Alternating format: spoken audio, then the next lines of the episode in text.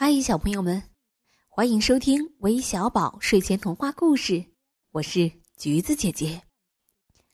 小朋友们，一提到狐狸，你的脑海中是不是就会跳出狡猾、阴险、奸诈这些嗯不太好的词呢？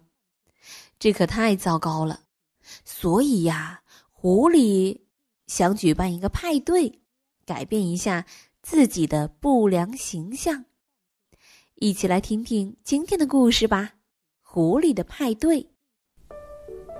狐狸想开一个派对，这可真是需要下一番功夫。首先，狐狸要当一个素食主义者，这样才能解除大家对他的戒心啊。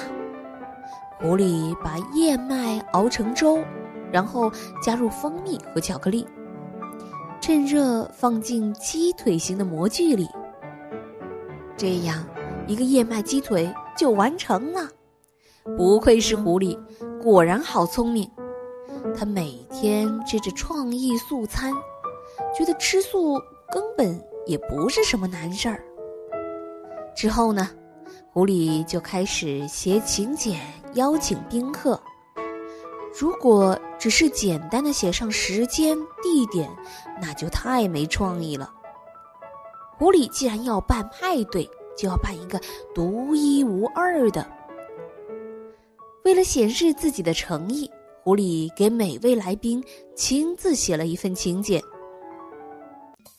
积极向上的蜗牛先生，您好，我是和您一样充满正能量的狐狸，可是。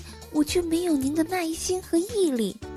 不过，我最近已经下定决心当个素食主义者。我正想向您请教做一件事能持之以恒的诀窍，请您务必赏光参加我的派对。狐狸敬上。狐狸把请柬写在一片精心挑选的、没有一点儿残缺的叶子上。送到了蜗牛先生的家门口。回家后，他开始写给兔子小姐的请柬。哦，最时尚的兔子小姐，我是仰慕您已久的狐狸，一直想和优雅时髦的您成为朋友。也许之前大家对我们狐狸家族，嗯，有有那么一些误解，所以我一直没敢贸然邀请您。如今，我想像您一样苗条优雅，立志成为一名素食主义者。这样您就大可放心，我呀是万万不会伤害您的。欢迎您来参加我的派对。狐狸敬上。狐狸用胡萝卜压着请柬，放在兔子小姐的窗台上。之后，他又给红猪先生、白鸽姑娘、大嘴鸭写了请柬。派对当天，天还没亮，狐狸就开始准备了。可是，从日出等到日落，再等到月亮爬起来，还是没有一个客人来。狐狸从期望变成失望，又由失望变成愤怒。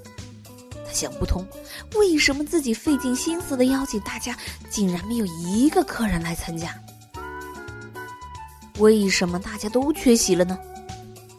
原来狐狸误把菜单当成请柬发给了大嘴鸭，请柬上写着法式烤蜗牛、红烧兔肉、酱香乳猪。大嘴鸭还把这事儿编成了歌谣。狐狸翘尾巴，谎称要当素食家，错把菜单当请柬，一下全都露馅儿啦。歌谣在森林上空久久回荡着。亲爱的小朋友们，请千万不要轻易相信一只花言巧语的狐狸哦。今天的故事就到这里了。最后要感谢点播我们故事的小朋友。来自天津的张一诺，来自辽宁的张月涵，来自山西的孔佑航，来自江西的小宝贝，来自山东的付长兴，来自山西的张哲轩。谢谢你们的点播，我们明晚再见，晚安。